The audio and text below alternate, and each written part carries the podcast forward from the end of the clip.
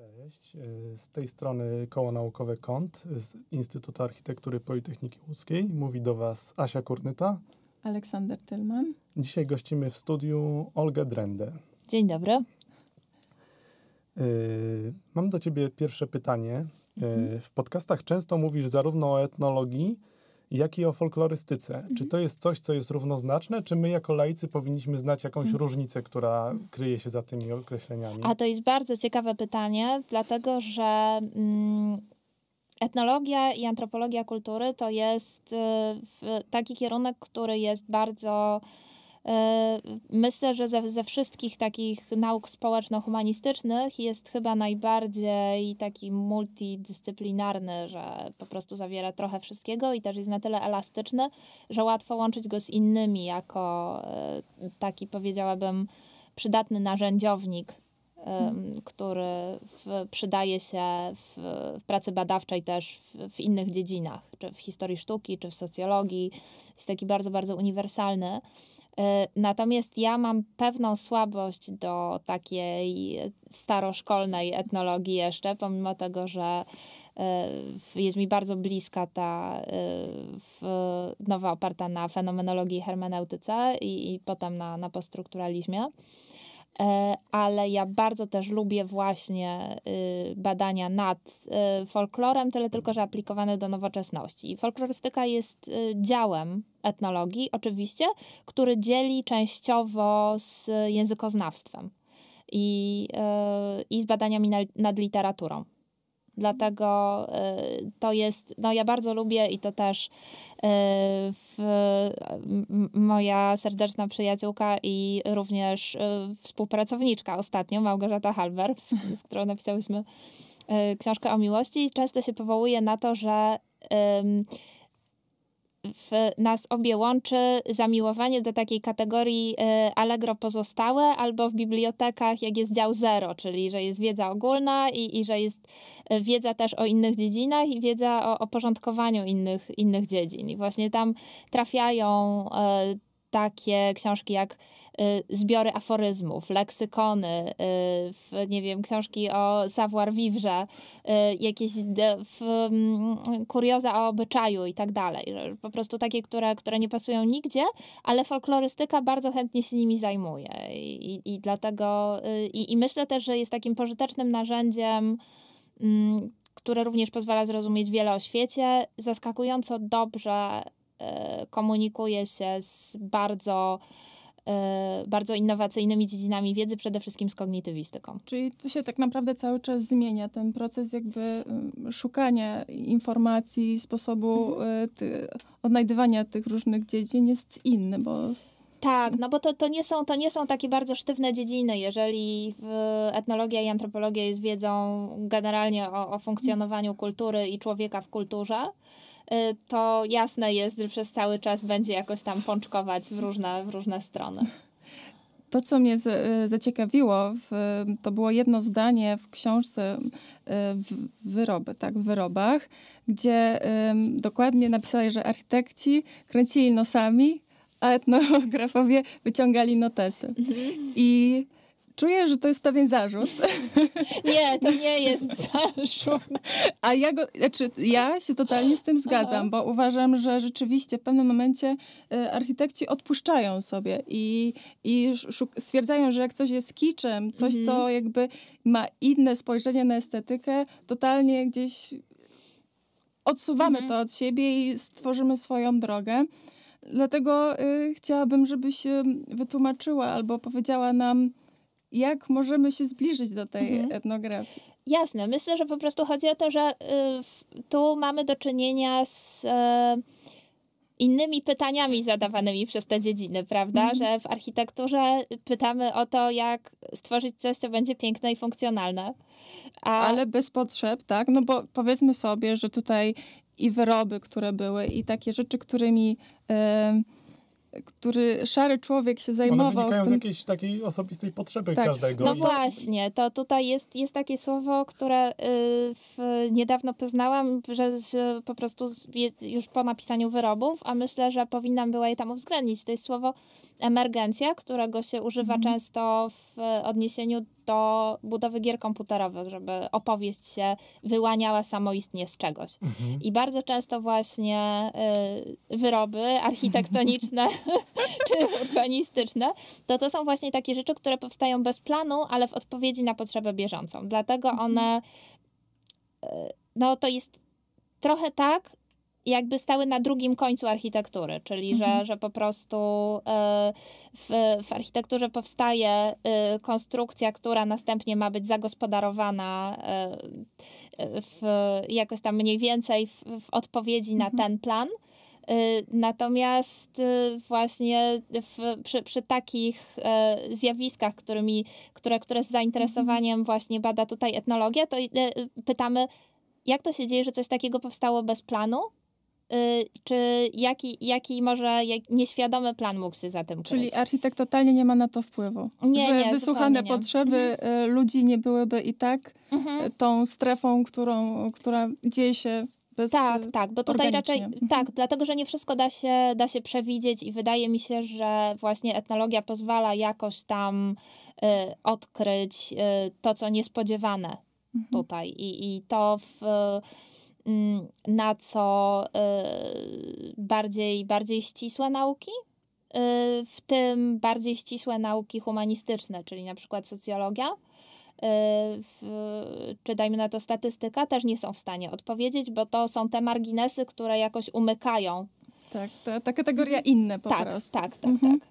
To jest trochę coś takiego, co kiedyś Bolesław Kardaszewski powiedział, że mm, dla architekta najgorsze jest usłyszeć y, już post factum, że y, coś, co zaprojektował, nie odpowiada y, w programie czy, czy w funkcjonalności użytkownikowi. To jest trochę takie miejsce, gdzie może y, chyba wejść etnolog, bo pewnie na taką potrzebę użytkownik zaczyna Zaczyna reagować sam swoimi sobie działaniami. Zdecydowanie.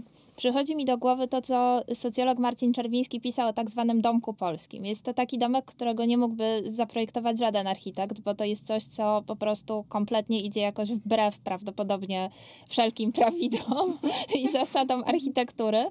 I to są takie małe domki przedmiejskie, które, jak pisze Czerwiński, one należały do takiej klasy społecznej, która nie była ani wiejska, ani miejska, jakichś drobnych rzemieślników, e, zazwyczaj właścicieli jakichś małych warsztacików e, i że to były małe domki jednopiętrowe, które obrastały w różnego rodzaju przybudówki, dobudówki i właściwie pączkowały w nieskończoność.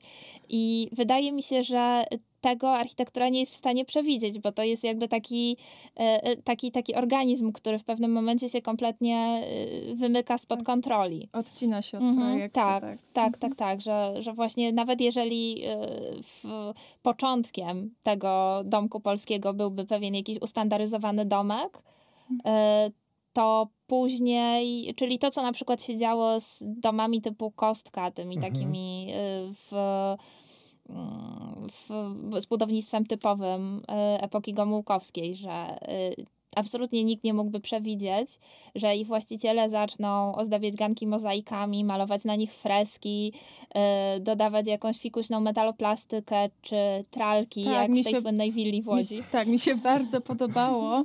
E, wspominałaś o tym, e, gdzie każdy dom miał gdzieś swoje nazwy. Mhm. były swoje nazwy i zastanawiało mnie, czemu odpuściliśmy sobie takie rzeczy, takie Gdzieś- przyjemności. Gdzieś to zaginęło. Trochę się te domy stały numerami, a takie nazwy, y, jeżeli się pojawiają, to jest to zarezerwowane troch, troch, trochę obok sensu, bo Mhm. często to się Mhm. pojawia w kontekście na przykład osiedli deweloperskich, tak jak Tak, Asia tak. mówi, no, ale to tak. się nazywa na przykład y, nazwa ulicy plus park, gdzie w rzeczywistości nie ma tam żadnej zieleni Mhm. i jest straszny dysonans poznawczy. No to, to prawda, to prawda. No niestety tutaj to są, e, to jest, to jest taki problem, że y, jest to trochę życie w symulacji, że to co jest y, taki, taki słynny żart rysunkowy o przedmieściach, że czym są przedmieścia, że to są miejsca, w których wycina się wszystkie drzewa, żeby potem nazwać ulicę od tych drzew, które wycięto.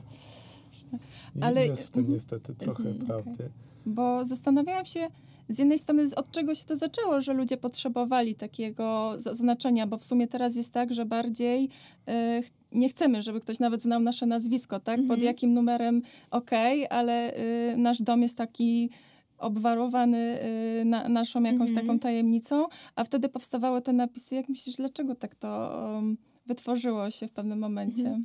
Ja myślę, że to jest trochę kwestia przywiązania do jawności, że na pewno myślę, że to musiało się zacząć pewnie jeszcze przed 89, ale w latach 90. bardzo, bardzo Mhm.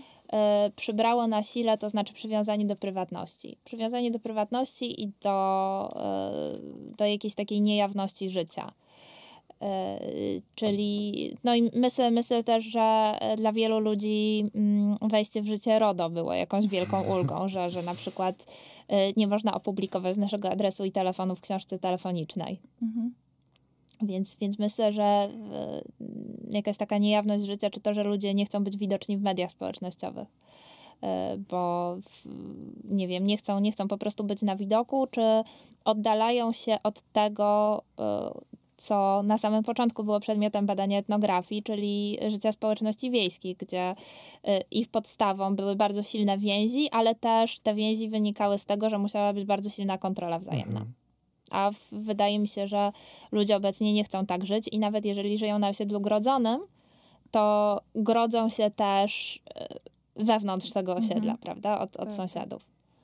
Ale to było rzeczywiście ciekawe, że to Mhm. też nie były nazwy y, związane z nazwiskami, to raczej Mhm. były takie Taki f- Y, fragment inwencji twórczej. tak. Tak, każdy, trochę każdy tak. tu sobie taka coś, dla przyjemności ktoś wymyślił. Trochę tak, Mhm. jest, jest taki. em, w, ja dorastałam w Katowicach Ligodzie i tam Mhm. e, jest e, w, w, takiej, w takiej willowej części dzielnicy jest taki domek, który nazywa się Maminowo i ten napis jest wykonany taką metaloplastyką w takim, takim foncie typowym dla lat 60. Bardzo jest to urocze. Tak, Mi tak. się to zawsze Mhm. kojarzyło z y, jakimiś miejscowościami górskimi. Mhm. Pewnie może mylnie, może nie, natomiast takie miałem skojarzenia, bo moi dziadkowie mieszkają w y, górach niedaleko Wadowic i zawsze y, dom sąsiadów naprzeciwko, chociaż nie ma tutaj skojarzenia z pensjonatami, bo po Mhm. prostu oni tam mieszkali, miał y, wydłubany w desce napis y, Dudówka, który Mhm. dumnie wisiał nad wejściem i, i, i- jakoś tam był dla mnie takim Mhm. y, detalem, który zapamiętałem z dzieciństwa. Tak, tak, tak, że to się, e, mi się też to kojarzy z uzdrowiskowymi miejscowościami. Mhm. A tak trochę z, zbaczając może z tematu wyrobów, taka rzecz, która mnie zainteresowała w twojej książce o Mhm. duchologii, to taki czynnik strachu, który wspominasz y, na początku. I y, czy myślisz, że to powiązanie naszych wspomnień y, z okresu dzieciństwa, czy, czy z tego okresu y, duchologicznej Polski y, z takim elementem niepokoju, czy, czy delikatnej grozy, to jest y, coś, y, co wynika y, z jakiejś charakterystyki tamtego okresu, czy bardziej z tego, że postrzegamy to z punktu widzenia y, dziecka, czyli z takiego Mhm. punktu widzenia zawsze zniekształconego i trochę y, doprawionego fantazyjnością.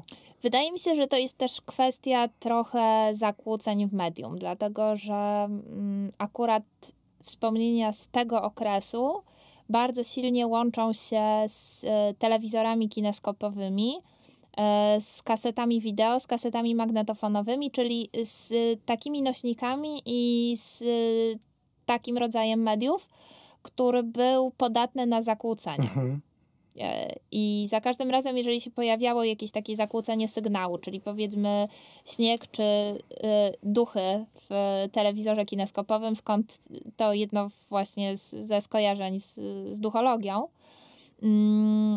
w, to, to właśnie ten efekt jakby nawiedzenia y, myślę, że, że przybierał na sile, dlatego że po prostu w tym zakłóceniu, w tej usterce, trochę tak jak e, w, w takim efekcie niesamowitości, który e, powoduje na przykład oglądanie niemego kina, prawda? Mhm. Gdzie, gdzie wszystko jest znacznie bardziej wyostrzone, ruch jest szybszy, mm, że ten, ten efekt niesamowitości był e, podobny. No i zresztą w oryginalnej Hauntology, czyli w, akurat, akurat w tej Brytyjskiej. dziedzinie, tak, brytyjskiej dziedzinie i badań nad kulturą, ale też grafiki i muzyki, bo to jest taki bardzo, bardzo kompleksowy Mhm. nurt który obejmuje od, od filozofii przez krytykę muzyczną, aż po faktyczne już wytwory, wytwory artystyczne, mm, to tamto zakłócenie też było bardzo, bardzo ważnym elementem i e,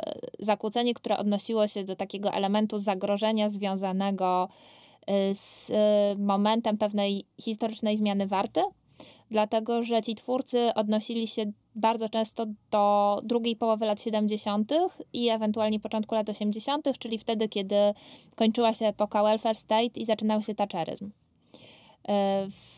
I był to, to myślę, myślę, że można to porównać oczywiście do tej tak zwanej terapii szokowej, którą Polska przeżyła w, wraz z 89, no i później z, z planem Balcerowicza. Mhm.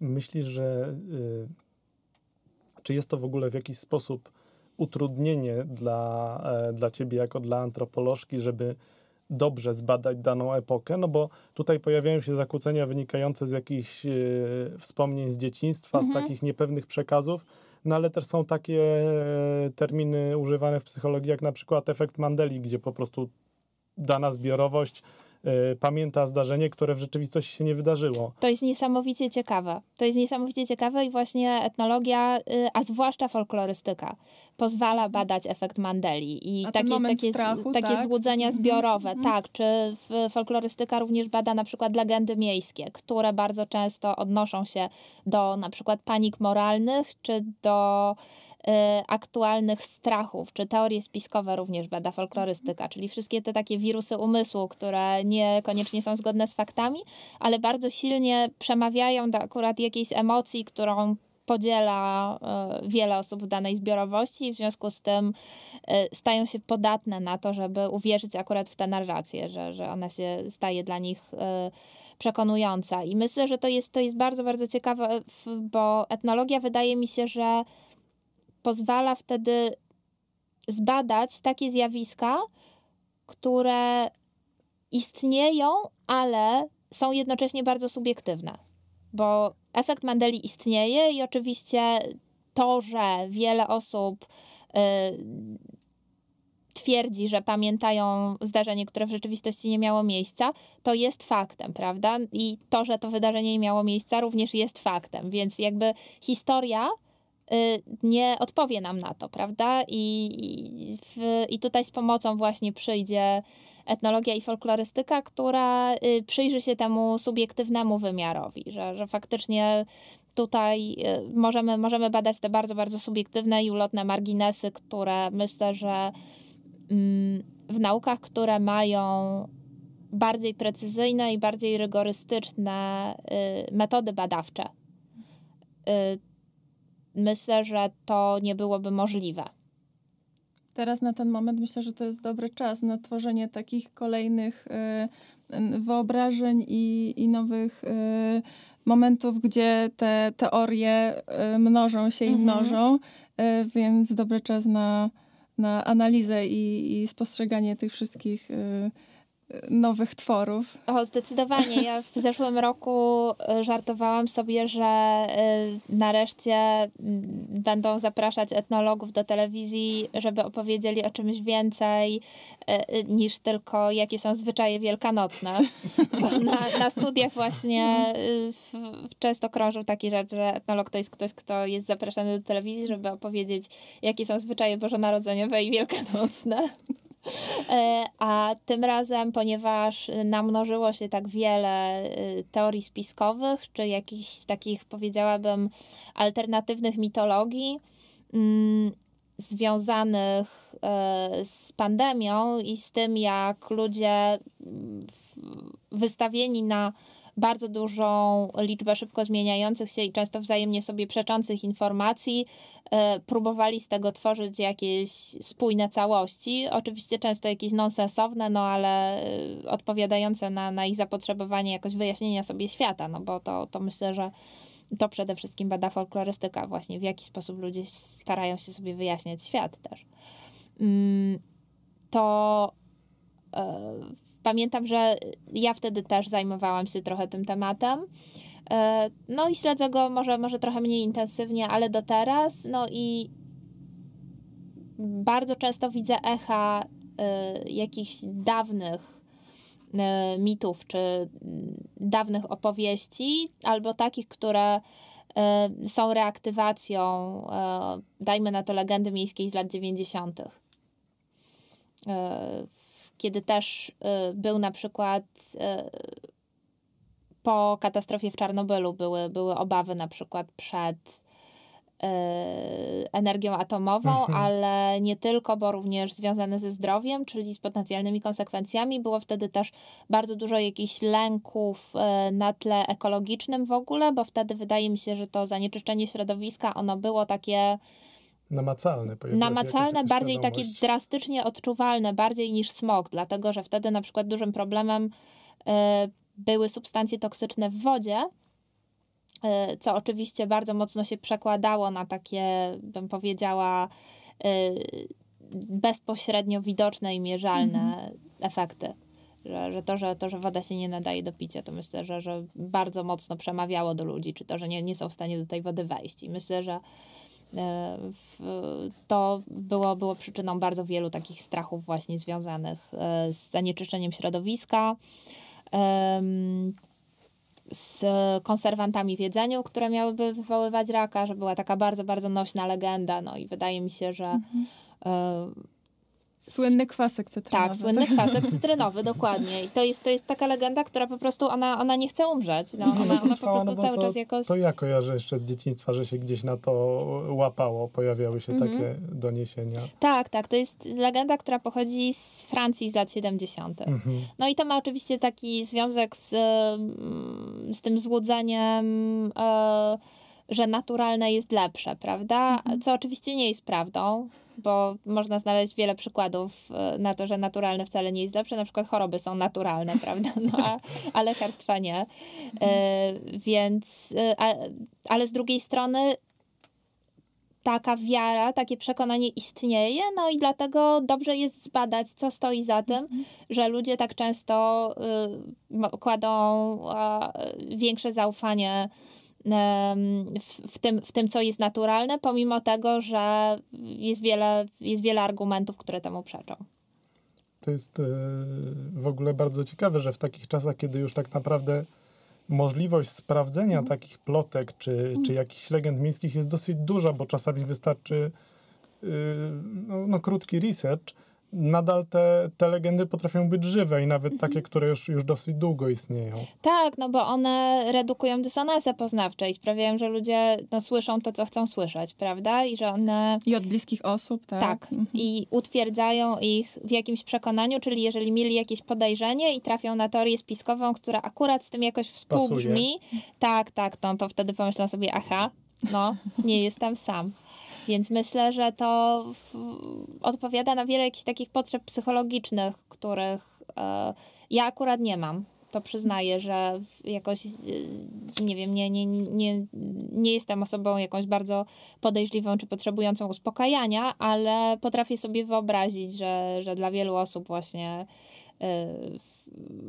czy utwierdzenie w słuszności podejrzeń, albo wprost przeciwnie, y, jakieś, jakieś takie uspokajające placebo, y, to jest właśnie to, czego poszukują, dlatego że inaczej by żyli w nieustannym napięciu. No więc mhm. ja się staram z tym empatyzować. Oczywiście. Teraz tak wracając trochę do, do powiedzmy naszych terenów, to dzisiaj e, razem z Olkiem zrobiliśmy taki test na rodzicach Olka, a ja wcześniej na e, mojej mamie. I byłam w szoku, jaki był rezultat, bo rzeczywiście byłam pewna, że inna będzie odpowiedź. Mhm. E, zapytaliśmy E, przypomnij mi, Olek, Bo pierwsze pytanie.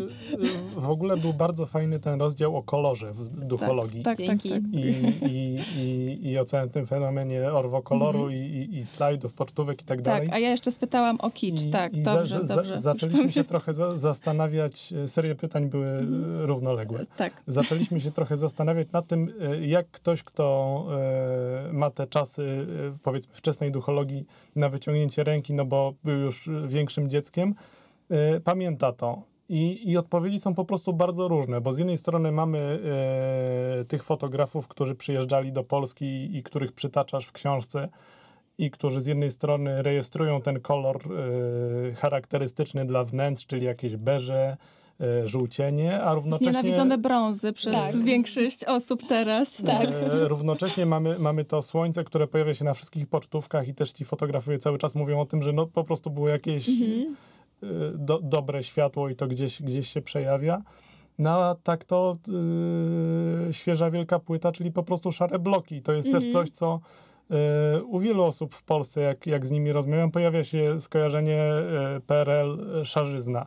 Z czego twoim zdaniem wynika taki Ta dysonans? różnica, tak? Że E, pomiędzy czy- rzeczywiście tutaj były takie, y, te reakcje fotografów y, z zagranicy były takie od razu, że Mhm. to Czy jest, to jest kolor, kwestia że to tego, jest że, piękne. że, że ktoś by był Tak. dłużej eksponowany na to, a dla kogoś to były nowe rzeczy i zwracał uwagę na coś innego? Czy to Mnie się wydaje, że istnieje takie mocne skojarzenie w ogóle e, PRL-u z latami sie- e, 80. i to jeszcze z latami 80. u Barei, czyli po Mhm. prostu e, w, najbardziej popularne filmy? tak, popularne filmy, ale też takie wspomnienia z tego najbardziej kryzysowego Mhm. okresu, najczęściej tuż po stanie wojennym, czyli po prostu głęboki kryzys ekonomiczny, e, faktycznie braki w sklepach, e, buble w produkcji, nieustanne kolejki, e, no i, i niezbyt fajne życie. Mm, I myślę, że y, wtedy to, co budowano, y, powstało dużo bardzo, bardzo, bardzo interesujących realizacji wtedy, ale też y, dużo y, właśnie budownictwa wielkopłytowego, które było już takie, takie, takie szare i generyczne. I wydaje mi się, że przez, przez to, że mm, panował nieustanny kryzys ekonomiczny, mm, to były ciągłe braki w dostawach czegoś. Więc y, tam było jakieś nieustanne niewykończenie, że powiedzmy ten blok był jakby wsadzony w błoto, nie dało się do niego jakoś dojść, bo po prostu nie było płyt chodnikowych, czy jakieś porzucone materiały budowlane leżały bardzo długo, jakieś dziury w ziemi, mm, jakieś rury, że to był taki postapokaliptyczny, dystopijny klimacik. Często wyłapać na zdjęciach z tamtego okresu, że faktycznie jak się patrzy na te osiedla, które teraz jeszcze są popularne, a, a, a były budowane w takich latach 70., 80., to faktycznie jest tak, jak mówisz, że no jest po prostu bałagan. Gdzieś to zagospodarowanie terenu pojawia Tak. się po kilku latach No dopiero. właśnie, to, że te, te osiedla, gdzie były prefabrykaty z NRD na przykład stosowane, to, Mhm. no to, to, to wygląda naprawdę, pamiętam jak robiłam zdjęcia tych bloków, to ludzie mnie pytali, y, czy to jest gdzieś jakaś bardzo daleka Rosja, bo oni nie byli w stanie uwierzyć, że, że na Śląsku są takie miejsca, a są faktycznie, więc te, Mhm. y, te, te prefabrykaty z NRD, które się bardzo szybko starzały. Mm, Z drugiej strony przecież w latach 80. y, powstało dużo takich bardzo interesujących realizacji, y, już takich y, zahaczających lekko postmodernizm, prawda? Mhm. W Mikołowie na przykład dworzec i osiedle nad Jamną. Ten Manhattan katowicki też jest interesujący. Mm, I, I myślę, że już, już wtedy coś się zmieniało, tyle tylko, że oczywiście jakaś przytłaczająca większość to to było takie budownictwo, y, w które jakby był wpisany brak. Że y, tam zawsze coś nie grało, zawsze coś, zawsze coś było nie tak. Ja pierwsze kilka lat mojego życia spędziłam w takim bloku właśnie z budownictwa wielkopłytowego, który wygląda teraz dokładnie tak samo jak w latach 80. i kręcono tam serial Royst, bo ta sceneria naprawdę bardzo, bardzo pasowała. E, Do tej pory to są budynki nieocieplone i e, faktycznie e, no, wyglądają tak, jak wyglądały. Tam, tam zupełnie tak samo jak otoczenie też się praktycznie w ogóle nie zmieniło i naprawdę no, to, to, to było takie dość depresyjne miejsce. Musiałam, muszę, muszę powiedzieć, że ja jednocześnie tam czułam się dobrze, bo pamiętam to słońce wpadające przez okno i pamiętam to, że y, mieliśmy akurat takie mebelki, y, które dla dziecka były bardzo sympatyczne i, i w, mnie, się tam, mnie się tam podobało i ja w tym mieszkaniu się czułam dobrze, ale mm, klatka schodowa, pamiętam, że była straszliwym miejscem, absolutnie. To, I to było też pole popisu rozmaitych pranksterów, że, że pamiętam taki numer jak w, w windzie, która bardzo często nie działała i zacinała się między piętrami. Ktoś odkręcił klosz lampy zrobił do środka kupę i przykręcił z powrotem. Więc no myślę, że mieszkanie w takim, w takim miejscu musi y, spowodować u kogoś y, prawdopodobnie raczej negatywne skojarzenia y, niż, niż pozytywne. Natomiast tak. myślę, że też to, o czym mówiłaś, że te skojarzenia z Bareją, no to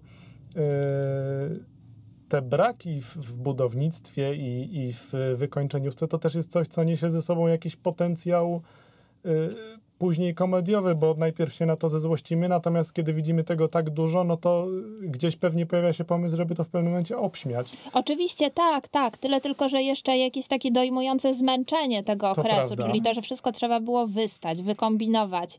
E, to, że trzeba było jeździć do miast, z miasta do miasta, czy z dzielnicy do dzielnicy, bo pocztą pantoflową dotarła wiadomość, że gdzieś tam można kupić pralkę e, to mhm. myślę, że to wszystko myślę, że musiało być absolutnie wyczerpujące, mm, że, że to naprawdę musiało być e, okropnym doświadczeniem dla, dla wielu ludzi i e, że, że stąd e, te wspomnienia nie są aż takie kolorowe. Tak, z drugiej strony zapytaliśmy, czy um, tamten czas wydawał się bardzo dziwny. Mhm.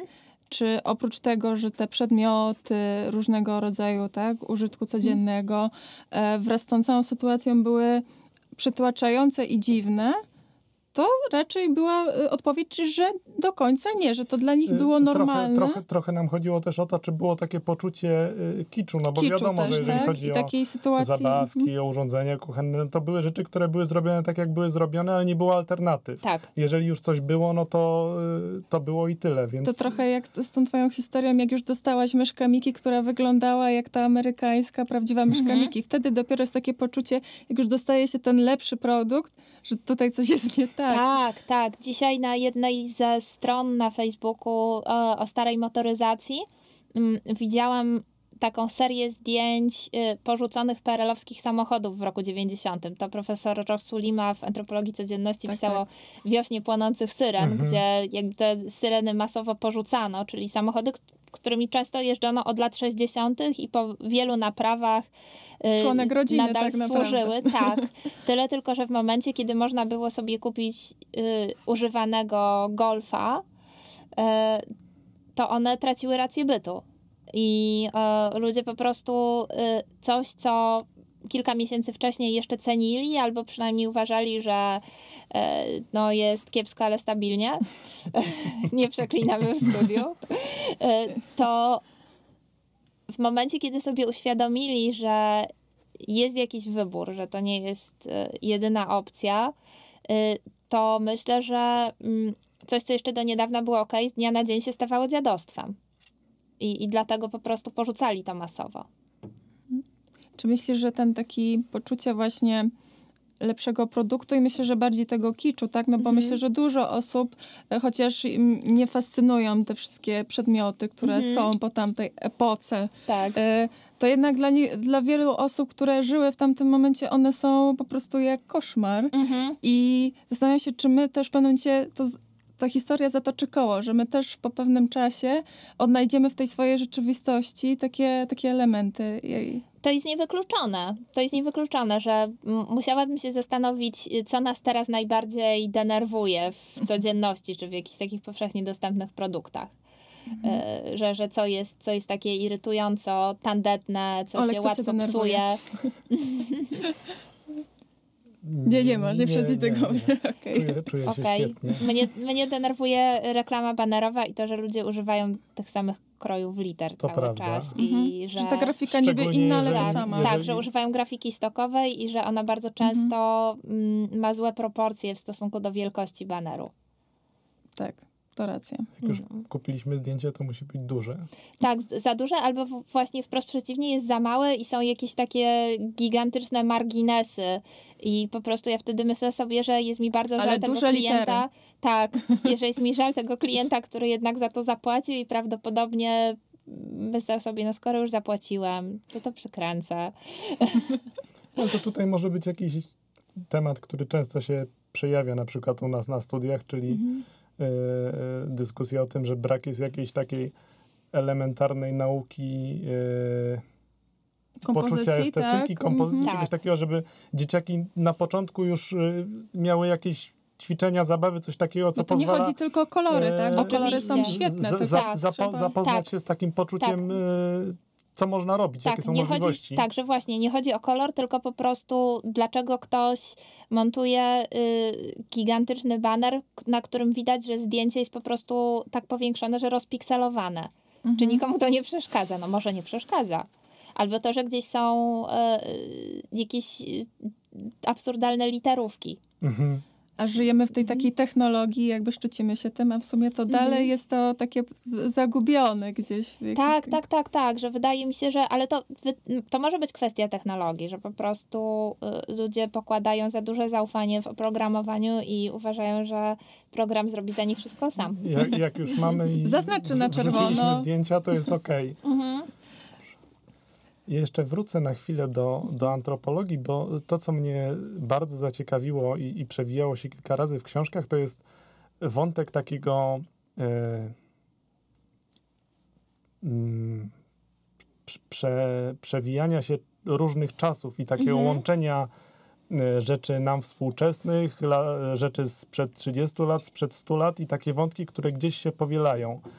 Czy y, myślisz, że są jakieś znaczące różnice w pracy antropologa kiedyś, a teraz? To znaczy na przykład jak y, Walter Benjamin studiował y, Paryż przełomu wieków, albo jak ty opisujesz tą Polskę w latach ra- transformacji, albo Mhm. jak jakiś współczesny antropolog lub antropolożka będzie mówił o naszych czasach. Czy, czy tutaj same metody y, zmieniają się, czy to już jest tylko kwestia zauważania y, poszczególnych zjawisk Mhm. i, i opisywania ich? Myślę, że zasada jest ta sama, że, że zauważanie poszczególnych zjawisk zdecydowanie, no i też y, kwestia pewnego refleksu w zauważaniu ich. Ja zaczęłam pisać duchologię, kiedy zaczęłam zauważać, że takie elementy rzeczywistości, które wydawały mi się, że się nigdy nie zmienią, czyli jakieś tam zaniedbane budownictwo, witryny, pustostany, że to się nie zmieni. No i przyszedł rok 2012, który był jakimś rokiem gigantycznych inwestycji z okazji euro i widziałam, jak bardzo dużo zaczęło znikać, y, zwłaszcza na kolei, bo wtedy trwała taka gigantyczna akcja modernizacji kolei. Mm, że miasta starały się pokazać y, taką unowocześnioną twarz, w związku z czym żaden brzydki pustostan y, nie mógł zostać tam zaprezentowany. No i mm, bardzo duże y, usieciowienie czy ufranczyzowienie sklepów się zaczęło, czyli że jakieś e, kiepskie warunki funkcjonowania dla pojedynczych małych biznesów i że bardziej im się opłacało e, wchodzić w większe sieci albo byli wykupowani przez e, płaza lub owada. I wydaje mi się, że to będzie narastać, że po pandemii już będą wyłącznie płazy i owady. Y, Tak, tak, tak się może zdarzyć, niestety. I jeszcze mam y, może jedno pytanie. a- a-. Ja je- je- czekam na swoją kolej. Jeszcze zahaczę, zahaczę o temat. Y, Myślę, że tutaj przykładem może być y, książka Wyroby, natomiast możesz mnie wyprowadzić z błędu. Y, Czy dla ciebie, jako dla antropolożki, czy dla etnolożki, to trudno jest zostawić gdzieś własne przekonania o estetyce, ale może niekoniecznie, w ogóle jakieś własne poglądy, czy, czy zainteresowania, czy hobby i odciąć je od badań, które Mhm. aktualnie prowadzisz, bo y, jak czytałem wyroby, no to to, o czym pomyślałem, że trzeba mieć y, bardzo dużą ciekawość świata, żeby umieć dostrzec y, w każdym małym elemencie coś ciekawego, a, a opisujesz przecież rzeczy, które być może, których nie postawiłabyś u Mm. siebie w domu lub na przykład nie, nie kolekcjonowałabyś w takiej ilości. Tak, to prawda, to prawda. I być może najbardziej wartościową e, lekcją, która, którą, którą można wynieść ze, ze studiowania antropologii czy z poznawania tej nauki na własną rękę, to jest to, że ona uczy abstrahować od siebie i, i e, patrzeć w sposób nieoceniający. co jest szalenie trudne, dlatego że każdy jest bardzo przywiązany do jakichś sądów estetycznych, ale myślę, myślę że mm, mnie się udało do jakiegoś stopnia, no bo oczywiście nigdy nie, nie, nie można zmienić się w jakiegoś no, wszechpotężnego etyzera, który się unosi ludźmi. jakoś po prostu e, nad rzeczywistością i patrzy na nią wyłącznie z dystansu. E, ale myślę, że to abstrahowanie od siebie to jest e, taka umiejętność, która uważam, że jest szalenie pożyteczna. Ona uczy takiego namysłu, zadawania sobie pytania, no ale właściwie dlaczego? Że kiedy mamy jakąś reakcję, o ale kicz, albo to mi się nie podoba, to natychmiast za tym podąża reakcja, ale właściwie dlaczego? I trzeba, trzeba to sobie przed samym sobą zweryfikować po prostu i, i jakoś yy, mówiąc yy, Y, takim y, kaznodziejskim językiem stanąć, stanąć w prawdzie. że to, Idealne. Tak. Jest to, jest, to, jest, to jest moim zdaniem bardzo ciekawa umiejętność, dlatego że ona, y, ona podważa jakieś zastane przyzwyczajenia i pozwala jakby wejść w buty kogoś innego łatwiej. Dy dystansuje, a jednocześnie przybliża. Mi się mhm. bardzo podobało w wyrobach E, definicja kiczu, którą e, mhm. chyba przytaczałaś, czy, czy też częściowo opisywałaś, że e, kiczem nie jest coś, co ktoś zrobił, że tak powiem, z dobroci serca, z jakiejś mhm. takiej czystej potrzeby, tylko coś, co jest zrobione z pomięciem człowieka albo gdzieś tam ze, ze złością, czyli mhm. poszerza nam się trochę ten to postrzeganie estetyki i zaczynamy zauważać rzeczy, które być może nie podobają nam się na pierwszy rzut oka, natomiast doceniamy też gest czy, czy motywacje, które stoją za, za przedmiotem. Tak, myślę, że kicz może być bardzo ładny, ale może być też interesowny i wyrachowany. I moim zdaniem to jest właśnie motywacja, która za kiczem stoi, że też może być, że w, jakby w Galerii Sztuki Współczesnej również możemy zobaczyć y, kicz, dlatego że y, jeżeli zobaczymy, że coś jest y, dajmy na to, zorientowane na wywołanie jakichś oczywistych, banalnych skojarzeń. To wtedy jest kiczem. Że jakieś takie, nie wiem, prace wywołane na proste kręcenie inby, to, to wtedy, wtedy mamy do czynienia z, z kiczem, czy jakieś takie, nie wiem, łatwe wzruszenia. Natomiast e, coś takiego, co jest e, może wizualnie naprawdę brzydkie, ale jest też nieszkodliwe kompletnie, no to moim zdaniem kiczem nie jest. Ja już powoli znam mhm. odpowiedź na, na moje pytanie, ale i tak je zadam.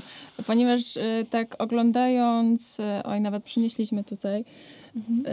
y, na Spotify'u nie będzie tego widać, ale o. na YouTubie już bardziej. Moje hobby to mieszkanie. Ojej, wy, uwielbiam. też. Wy, wy, wypatrzyliśmy to u dziadków w Bytomiu. Jej, ale to jest, tak, to jest, to jest cudowna książka, którą pamiętam, że y, przeglądałam y, podczas y, krótkich wakacji nad jeziorem y, na Pojezierzu Brodnickim. O i tutaj widzę, są tak, kontiki, jest, tak, są. Jest fotel kontiki taki sam jak ten, który ja mam i tutaj y, dzbanek zdaje się pana Fiedorowicza. Tak. Tak. I ja, ja lubię sobie tak przykładać tą... O właśnie, tą, tak, jest ten tak. plakat z George'em Harrisonem. Tak. tak. Ale jak, to jest jak, mieszkanie jak, architekta. Jak tak. ktoś y, powiedział na, na, na, stronie duchologii w komentarzu Harrison, który wygląda na seryjnego mordercę. Tak, tak, pod, pod, podejrzanie podobne do, do Masona. Masona. A tutaj jest o, kanapa Contiki, na którą tak. poluję i nie umiem jakoś nigdzie mhm. namierzyć niestety. I tak zastanawiałam się, bo rzeczywiście tej architektury tych maszyn do mieszkania powstawało tak wiele. I powiedzmy, czyli Le Corbusier był znany. Mhm. Można powiedzieć, że był gdzieś, e, e, było zasłyszane o takiej mhm. postaci, a rzeczywiście te wnętrza, one były odrealnione, nie były totalnie w nurcie modernistycznym i tworzy się taki rozdźwięk, jak, tak, jak, tak. jak mhm. ogląda się tą książkę, bo z jednej strony mamy faktycznie e, zasady modernizmu i z zewnątrz te budynki potrafią być naprawdę surowe, a w środku nagle tworzą się przytulne gniazdka i tak. każde jest inne od, od kolejnego. I zastanawiam się, czy to kwestia tylko tej przytulności, o której, mhm. o której wspominałeś, czy stoi za tym coś więcej? Też dostępności. Myślę, mhm. że też e, dostępności materiałów, czyli na przykład to, że y, zdarzył się taki moment, gdzie najłatwiej było kupić meble z cepeli i myślę, że na przykład pokolenie moich rodziców to właśnie y, w, oni y, akurat się na to załapali. Y, że w, myślę, myślę, że w domach i mieszkaniach ludzi z ich pokolenia bardzo często tak zwany komplet łącko się Tak. pojawiał, taki zestaw y, mebli kuchennych z, w, z malowanymi frantami. Ojej, tu jest cały komplet kontiki, ależ to jest złoto. Y, I tutaj widzę, że jest dużo takiego, no, musimy pamiętać, zdjęcia tych mieszkań to są zazwyczaj mieszkania architektów. Oni. Mhm. mm, Grafików, tak. tak. rzeczywiście jakieś takie profesje. Widać jak tak. akcesoria plastyczne gdzieś na Tak, tak, tak, że, że tutaj, tutaj, tutaj widać, że one faktycznie są skomponowane trochę tak, y, że no nie są to do końca wyroby, tylko że raczej no to są takie wyroby z twistem takim kreatywnym Mhm. czasami. Y, No ale rzeczywiście w Tak. duchologii wspominasz o błazeriach, o tych wszystkich elementach Tak. takich ocieplających, Tak, ale z drugiej strony przygnębiających. No bo w po drodze, po drodze się zdarzyły jeszcze lata 70. Myślę, że nie możemy o tym zapominać, że jednak jak pamiętam, e, jak dostałam w prezencie kiedyś album e, Teresa Conrana z lat 70. i tam widzę, że po prostu to wygląda jak Polska lat 80., że wszystko jest obłożone drewnem. Że są e, drewniane żaluzje i boazerie i właśnie bardzo dużo takiej sosny ciepł, cieplutkiej. E, Więc e, wydaje mi się, że to może być jakieś echo też troszeczkę Dla właśnie mnie tego, tego fascynujące. 70 stylu. Fascynujące są te organiczne kształty tych sof, które te Ojej, drewniane takie Tak. pęczniały, takie rozlewały się na tej podłodze. Tak, To tak, tak, jest tak, tak, że jest, jest właśnie, właśnie ten taki element natury się też zdarzył po drodze. No ale Tak, tak, tak, wydaje mi się, że, że po prostu problemy z e, dostępnością e, gotowych produktów e, one wymuszały takie kombinowanie właśnie typu Mhm. mix and match, że to, to był właśnie ten moment, kiedy ludzie, y, ponieważ nie wiem, tam nie dało się kupić ramy łóżka, więc spali na materacu. Y, I że okazywało się, że to mogło być y, równie fajne łóżko, co takie z ramą, prawda? Jakieś takie radzenie sobie. y, Wydaje mi się, że chyba pierwszy raz zobaczyłam szafki ze skrzynek na owoce w, właśnie w podobnym poradniku, czyli coś takiego, co, co, co, co później już w latach 2000 było taką modą loftową. No i to, co też wspomniane jest w książce, że rzeczywiście niektóre wnętrza po, powstawały od zera, Tak. bo niestety jakby wojna i taki okres Mhm.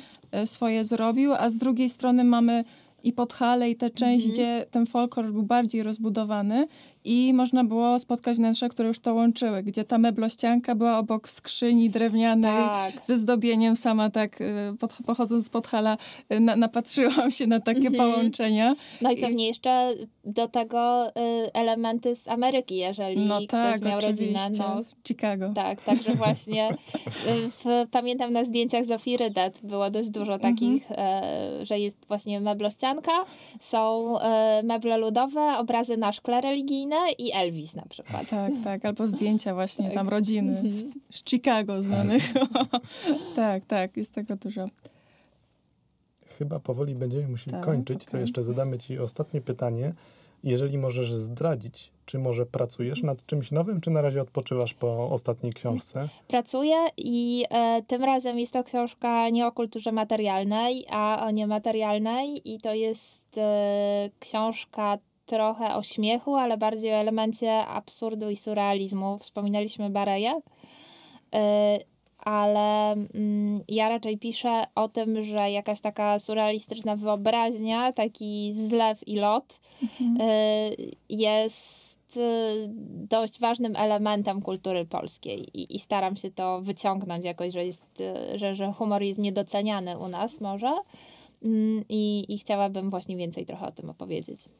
Super. W takim razie będziemy czekać. Dzięki. Bardzo dziękujemy. Bardzo dziękuję. Dziękuję.